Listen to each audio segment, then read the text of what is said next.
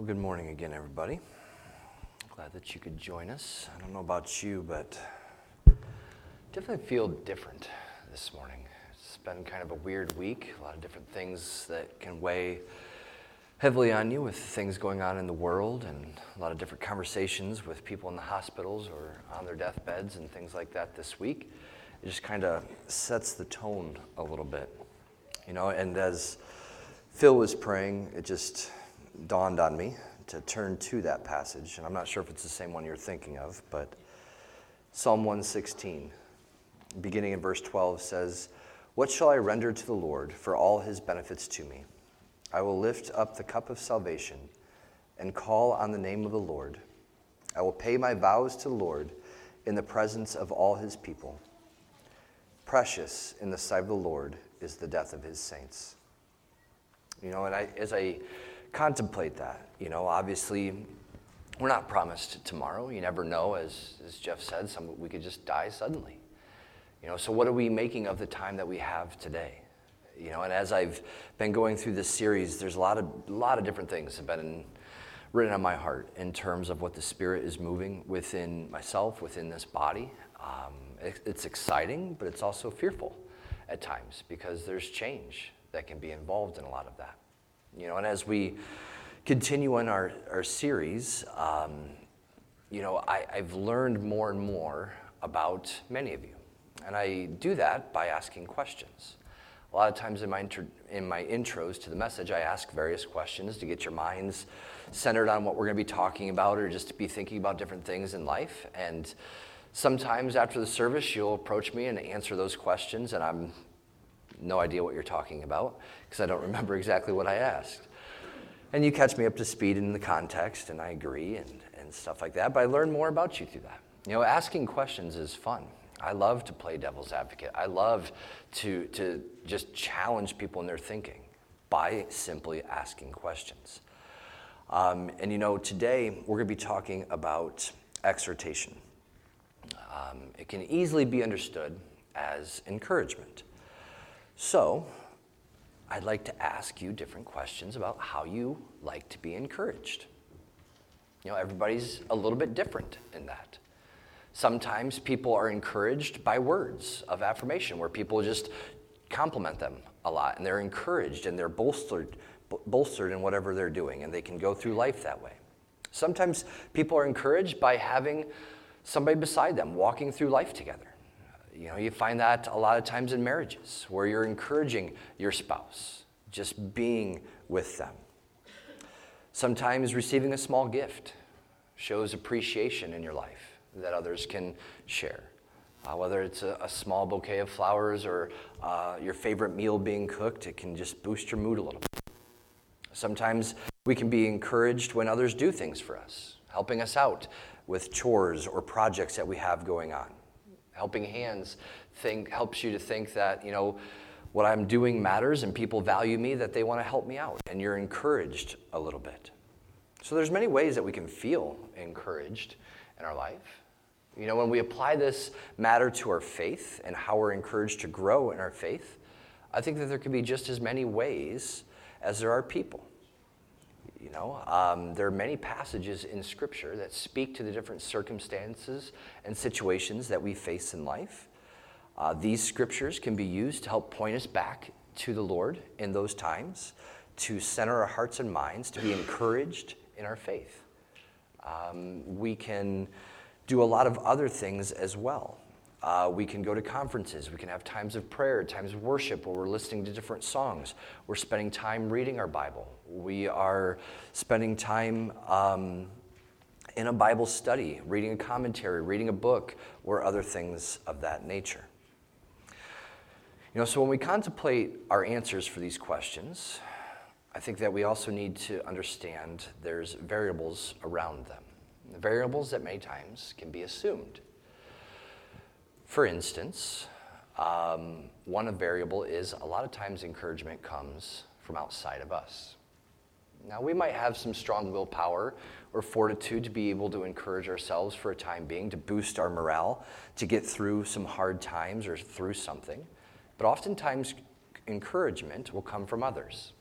And that can leave us a little bit vulnerable at times.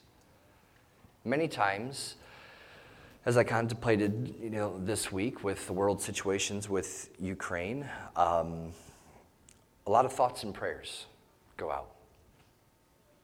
You know, when people need action, when people might need something tangible.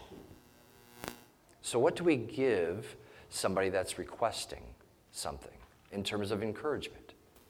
As Christians, hopefully we give them the Word of God. You know, in two of the places that I went to this week, Psalm 62, verse 5 says, For God alone, O my soul, wait in silence, for my hope is from Him. And then in Psalm 121, verse 2, it says, My help comes from the Lord who made the heaven and the earth. You know, as believers, our hope and our help comes from God. He is our source. Now, a means that God uses to encourage is the church. So the church needs to be ready to give the encouragement of the Lord in order to build up and edify his body. Another factor that goes into this, another variable, since we're all different in, in how we like to receive encouragement, um, how is that communicated to others? You know, when you think about communication, I harp on that quite a bit. Being a guy, I know I don't always communicate the best. Um, but, you know, we don't want to assume that other people know how we like to be encouraged. Now, for our spouses out there, I, I would hope that you know how to encourage your spouse. Treat that as a challenge. Do something this week to encourage them. Uh, kids and parents, they have an awesome opportunity as well, where they've hopefully had some different conversations to know how you can build each other up whether that's I'm proud of you to a child or a new creation made for your refrigerator that can be hung up. Again, to show different encouragement.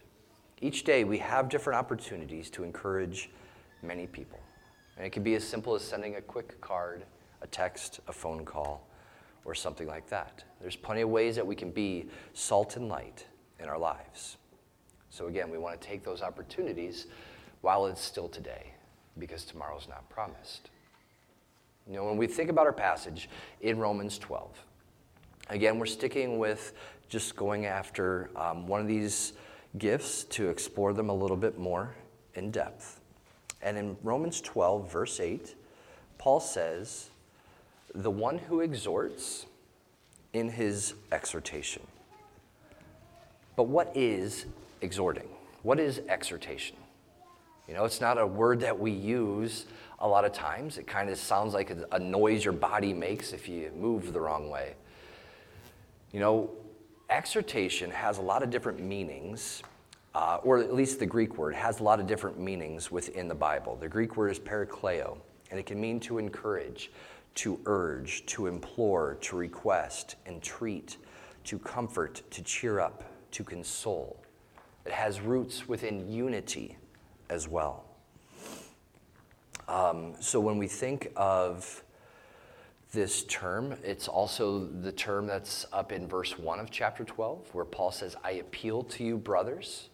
So that word appeal is also the same Greek term of exhorting. So we can kind of get a sense with those different definitions. Um, the three main translations in the Greek would be exhorts, encourages, and comforts. Any three of those are usually pretty good um, to fit in. Context will usually dictate which one you're going to use in those situations.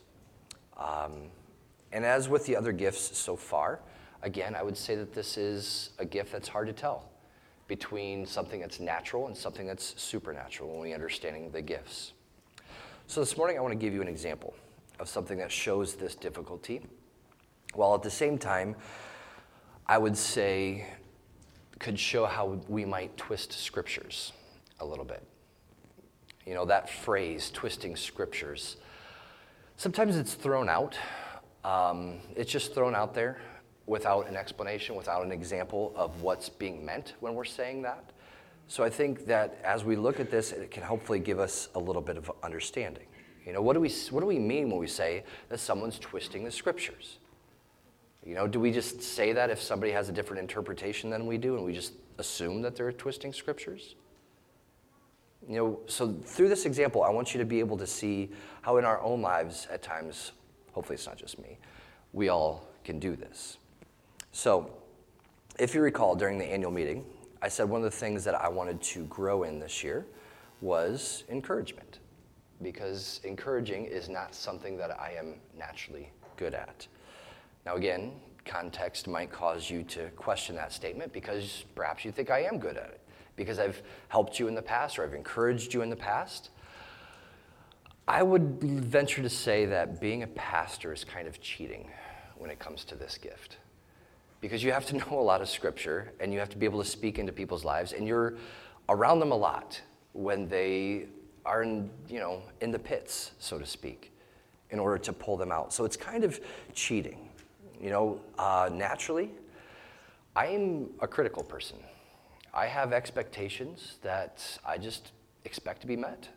Uh, I have a lot of things that are going on in my life, and I don't always have a lot of time to just sit and lollygag.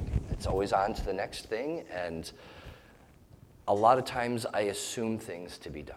I have those types of expectations, so I can be very critical in, in how I am responding to people. I don't take time to appreciate things. You know, when I'm stressed out, I try to escape a lot of times. Again, that's my personality. And I'm working on that through the grace of God and the forgiveness of many. But you know, as I look at this being a spiritual gift, it can be very easy then for me to justify I'm just doing a job. This doesn't come from the Spirit. Or maybe, you know, if you have similar functions in your own job that you're doing and it doesn't necessarily come naturally to you, you can just say, oh, that's just part of my job. It's not really who I am. You know, we can all have those types of things that impact us. And then we can then look at the scriptures and justify our personalities, our habits, our traits by saying, well, I guess the Spirit just hasn't gifted me in this way. That would be twisting the scriptures in that I'm not open to the Spirit gifting me this way. Instead, I'm going to live in my critical, sinful self the way that I want to. So I'm just going to deny or ignore the scriptures and then say, He hasn't gifted me in this way, so I can't, I don't have to compliment, I don't have to encourage. So we can see some subtlety within that in terms of denying the scripture to continue living in the way that I want to live. There's a selfish motivation behind it. Now, with these traits that I think that we all have that would be less than stellar, people might find annoying, people might not like these different traits about us, they might not be favorable we like to think, we, I ask the question can these qualities that aren't so redeeming be redeemed? And the answer is yeah. You know, if it's within the Lord and He's doing that, of course it can. You know, my criticalness can give me a sharp eye to be able to see those times where people need to be encouraged. Will I listen to the prompting of the Spirit during that time? The anger that I might have I could use as righteous indignation for different things that are going on. Um, you know, but if I'm trying to disguise a prideful anger as something for the Lord, I'm only making a fool of myself. You know, insert whatever quality that you have that people might not like about you, that you make justifications for in your own life, make excuses for how you're dealing with this issue. You know, we all go through those times. And with the spiritual gifts, we have to remember the main points. You know, the Spirit gives these gifts as He wills. He apportions them as He wills, as 1 Corinthians tells us. It comes from God. So the Spirit is going to give, lead, and guide us to be used as His vessels to accomplish the will of the Father. But you know, sometimes as we lean on our own excuses of how we're not gifted in that way, we miss those opportunities as we ignore the Spirit moving in our lives. Now, I absolutely believe that the Spirit has gifted others with this gift because it's just a part of who they are. They're just great at it. I, in, in every church that I've been a part of, there's always been at least one, most times at least three ladies that would constantly send cards for encouragement. It was just their ministry. They love to check up on people, send cards randomly. I get cards at least once a month or once every other month from somebody within this congregation. And it's a good pick me up, it's a, it's, a, it's a good encouragement. You know, people that just have something that is always what that person needs. Um, you know, as, as we understand how these gifts work in our lives, how the Spirit is moving in our lives to be used by Him, you know, we have to understand when we're not good at something, it shouldn't be an excuse for us not to be open to the Spirit's leading. It shouldn't get me off the hook of being an encourager, of being an exhorter, as it's needed. You know, those excuses um, to, to not encourage our children, to not build up our spouses, to not fill up their love tanks, right? You know, which another thing, another variable is many times when we're trying to encourage somebody, when we're trying to love somebody, a lot of times we're loving and encouraging in the ways that we want to receive rather than the ways that they want to receive. You know, the whole I give a compliment because I'm fishing for a compliment mentality. You know, we, we need to be aware of how people will receive different things because that can change how it's received or how it's dealt with.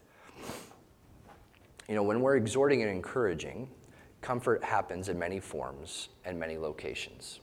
Um, specifically, within the spiritual gift, this gift is used to motivate and encourage someone to maturity in their faith in Christ. You know, that's how we want to understand the gift of exhortation, the gift of encouraging, where Christ is being magnified, where we're building and edifying one another up in Him. Um, somebody who is, has the gift of exhortation many times will include this in their teaching, um, in their prophecy, in discipling, in counseling of others. Somebody that has this spiritual gift, a lot of times will look at trials as opportunities for growth. Um, somebody will, um, somebody that has this gift would have wise counsel as they're sharing the word of God, as they're giving hope from God's word into those situations, giving that biblical perspective into the person's life. So, a person that has this gift will be spending a lot of time memorizing scripture so that when those situations arise, the Spirit can call those, those passages to mind. Now, on the negative side for this gift, it may appear that an encourager will downplay situations by oversimplifying them or not acknowledging what the other person is going, going through because here, I have a verse to fix you. You know, a lot of times they might be thinking rather uh, about fixing the person rather than listening to what's really going on. They could be misquoting scripture or taking things out of context because they might think it has to become a formula where certain passages always work for certain situations. Let me give you a, a for instance on that. Let's say I'm counseling a couple. Um, they're struggling in their marriage. They, they need some help. They're wanting some encouragement from the Lord, some biblical perspective. They come to me, who is a pastor. What can you do for us, Pastor? Help us, help us in our marriage. And if my answer to them is, Wives, submit to your husbands, it's biblical, right? How does a man take that? See, I'm right. I told you. Let's go. How does a woman take that? Keep reading. I think there's more to that part. Right? Again, so we can we can be so quick to fix something. We want that quick fix rather than that hard work. So, part of an encourager isn't about fixing people, but rather drawing them into that depth of Christ. Encouraging somebody to go deeper in their faith, into the love, uh, into the beauty and the majesty and the truth and the sovereignty of God. Helping them in their walk with the Spirit. That is what they are encouraging them to do. So, we're going to be going through some different passages of Scripture today. Um, you know, the first couple here, you don't necessarily have to turn to, but we're going to look through a couple of the different books of the Bible to see how encouraging is used. You know, encouraging is used a lot more than we think. You know, in prophecy, it's linked to that in 1 Corinthians 14, verse 3, um, where Paul says, The one who prophesies speaks to the people for their upbuilding and encouragement and consolation or comfort. So we can see how encouragement is built in to the preaching of the Word of God, right? It's also linked to teaching as well. You know, when, when you're teaching, you're trying to encourage people to learn. Um, and depending on the subject, a different translation of, it, of that word of exhortation is comfort. You might be having to comfort the person to learn, whether it might be math or Latin. Those two subjects seem to get the most tears in my house, to where I'm having to comfort rather than encourage. You know, when we think about um, how this gift is used, it is also to be used by the body. You know, it's not to be one person who is the encourager. And in the passages that we look at, I want you to notice that. The call is to everyone to be an encouragement. So let's turn to the book of First Thessalonians. And we'll start there today.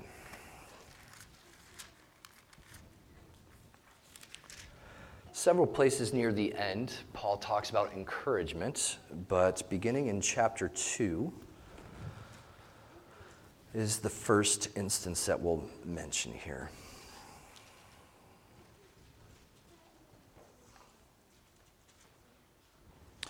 Chapter 2, verse 12. Well, I'll start in actually verse 11. That way I have the whole sentence.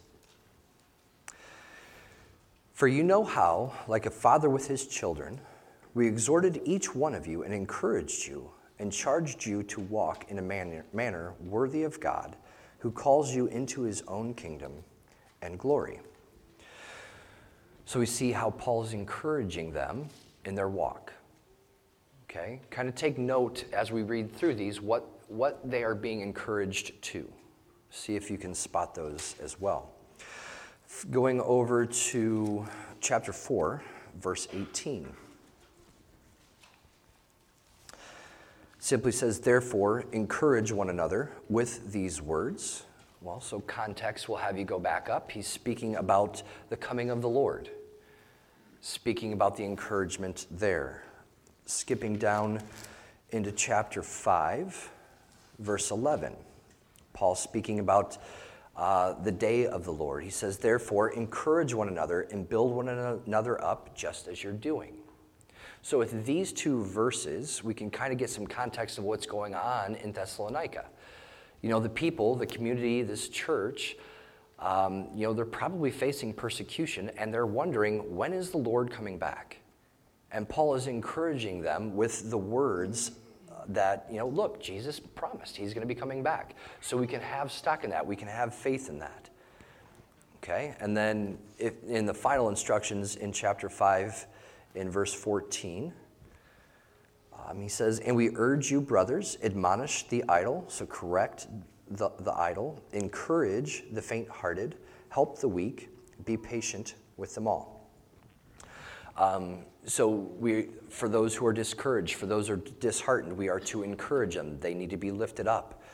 And again, he is charging the whole body with this. He is speaking to the brothers. He is speaking to the believers within this church body to be doing that. Um, let's turn over to the book of Acts. We're going to be in Acts 2 to begin with.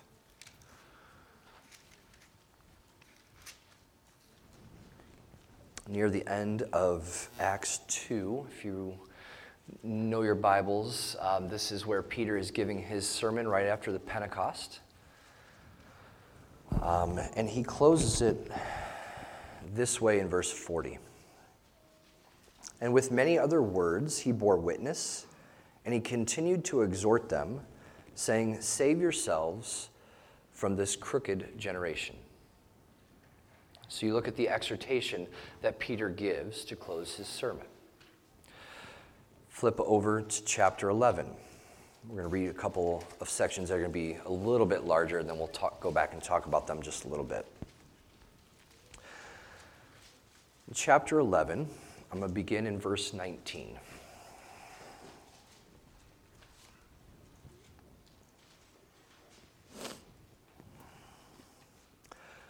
Now, those who were scattered because of the persecution that arose over Stephen travel, traveled as far as Phoenicia and Cyprus and Antioch, speaking the word to no one except Jews. But there were some of them, men of Cyprus and Cyrene, who, were, who on coming to Antioch spoke to the Hellenists, that's the Greeks. They spoke to the Hellenists also, preaching the Lord Jesus. And the hand of the Lord was with them and a great number who believed turned to the Lord. The report of this came to the ears of the church in Jerusalem, and they sent Barnabas to Antioch. When he came and saw the grace of God, he was glad, and he exhorted them all to remain faithful to the Lord with steadfast purpose.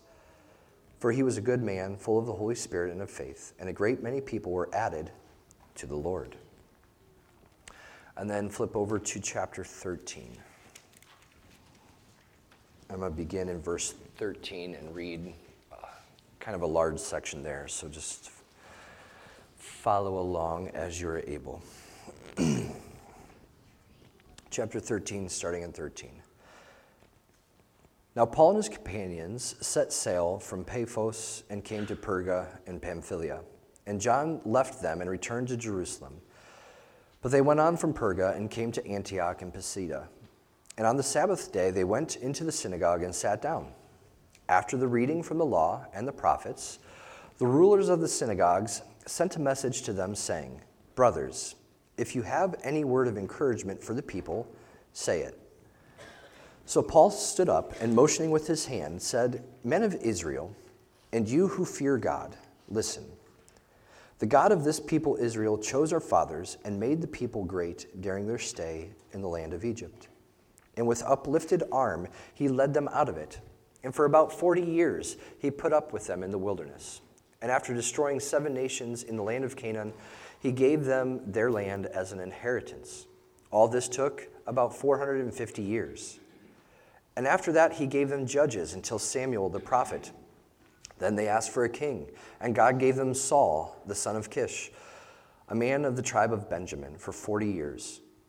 And when he had removed him, he raised up David to be their king, of whom he testified and said, I have found in David, the son of Jesse, a man after my heart, who will do all of my will. Of this man's offspring, God has brought to Israel a Savior, Jesus, as he has promised. Before his coming, John had proclaimed a baptism of repentance to all the people of Israel. And John was finishing his course and as John was finishing his course, he said, What do you suppose that I am? I am not he. No, but behold, after me is coming, one is coming. After me, one is coming, the sandals of whose feet I am not worthy to untie. Brothers, the son of the family of Abraham, and those among you who fear God, to us has been sent this, the message of this salvation. For those who live in Jerusalem and the rulers, because they did not recognize him or understand the utterance of the prophets, which they read every Sabbath, fulfilled them by condemning him. And though they found in him no guilt worthy of death, they asked Pilate to have him executed. And when he had carried out all that was written of him, they took him down from the tree and laid him in the tomb. But God raised him from the dead. And for many days he appeared to those who had come up with him from Galilee to Jerusalem who are now his witnesses to the people. And we bring you the good news that what God promised to the fathers, this he fulfilled to us, their children, by raising Jesus, as also is written in the second psalm You are my son, today I have begotten you. And as for the fact that he raised him from the dead, no more to return to corruption, he has spoken in this way I will give you the holy and sure blessings of David. Therefore, he says, and also in another psalm, You will not let your Holy One see corruption. For David, after he had served the purpose of God in his own generation, fell asleep and was laid with his fathers and saw corruption.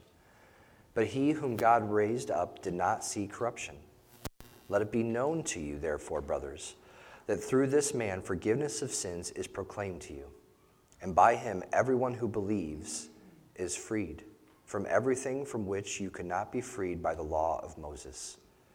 Beware, therefore, lest what is said about the prophets should come about. Look, you scoffers, be astounded and perish, for I am doing a work in your days, a work that you will not believe, even if one tells you of it.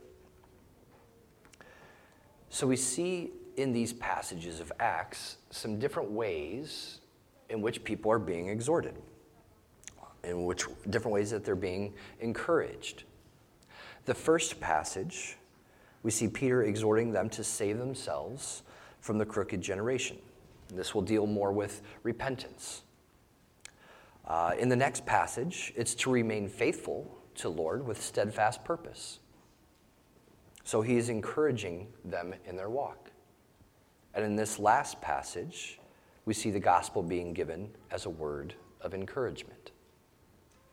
You know, they're asked to bring an encouraging word. I can't think of anything more encouraging than sharing the gospel message with someone. You know, if somebody were to ask you, what's, what's a good word for today? Does the gospel first, is that the first thing that comes to your mind to share?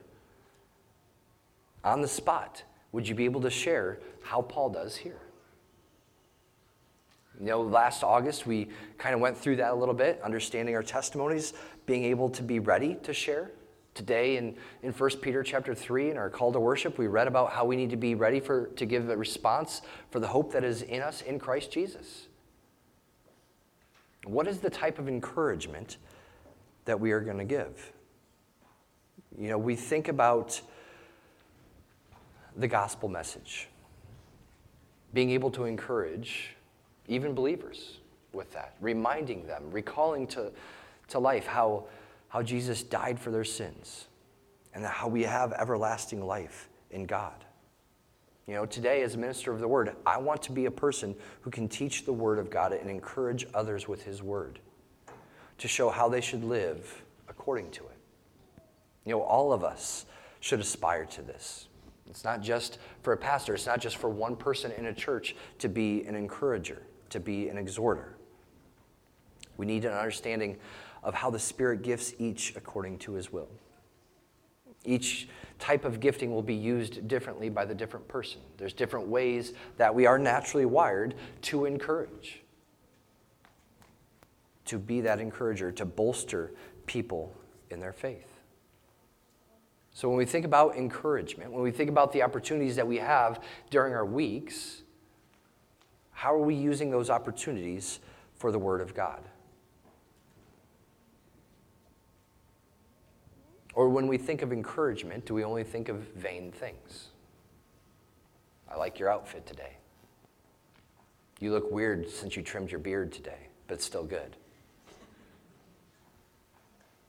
You know, when we think about how we encourage, like I said, many times we're just fishing for that affirmation ourselves. Many times we're just complimenting somebody to receive a compliment. And a lot of times it's in the vain things of this world. But how often are we encouraging people with the Word of God?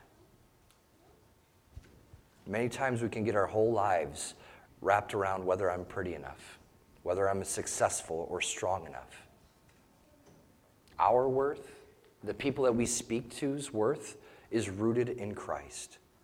Hope and help come from the Lord. That's what we need to be rooted in. That's what we need to be grounded in. In Acts, we see various forms of encouragement, whether it's repentance, perseverance, or unto salvation. Hebrews 3 tells us this in verse 12, beginning in verse 12. Take care, brothers lest there be in any of you an evil, unbelieving heart, leading you to fall away from the living God. But exhort one another every day, as long as it is called today, that none of you may be hardened by the deceitfulness of sin. For we have come to share in Christ, if indeed we hold our original confidence firm to the end. As long as it is called today, we are called to encourage one another. I think of Garth Brooks' song, How Tomorrow Never Comes. You know, I would keep singing it, but I'd probably tear up doing that. We have what people need in our hands and on our laps. We have what we need in terms of the Word of God.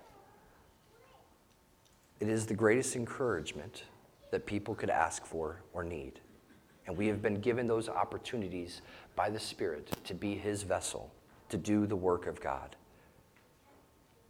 if we have eyes to see and ears to hear. So let's not ignore the promptings of the Holy Spirit this week as we encourage each other to grow closer in our walks to our Father. Let's pray. Heavenly Father, as we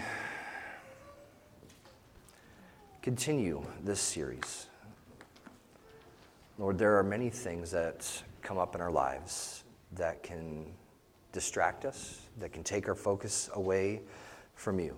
There are many situations that happen in life where we can be wrapped up in the things of this culture and the world. I pray that you would give us eyes to see everything through your lens. Help train our hearts and minds to be focused on the guidance of your Spirit. Lord, train us by your word. So give us time each day to be in your word, reading large sections, taking it in, and growing closer to you.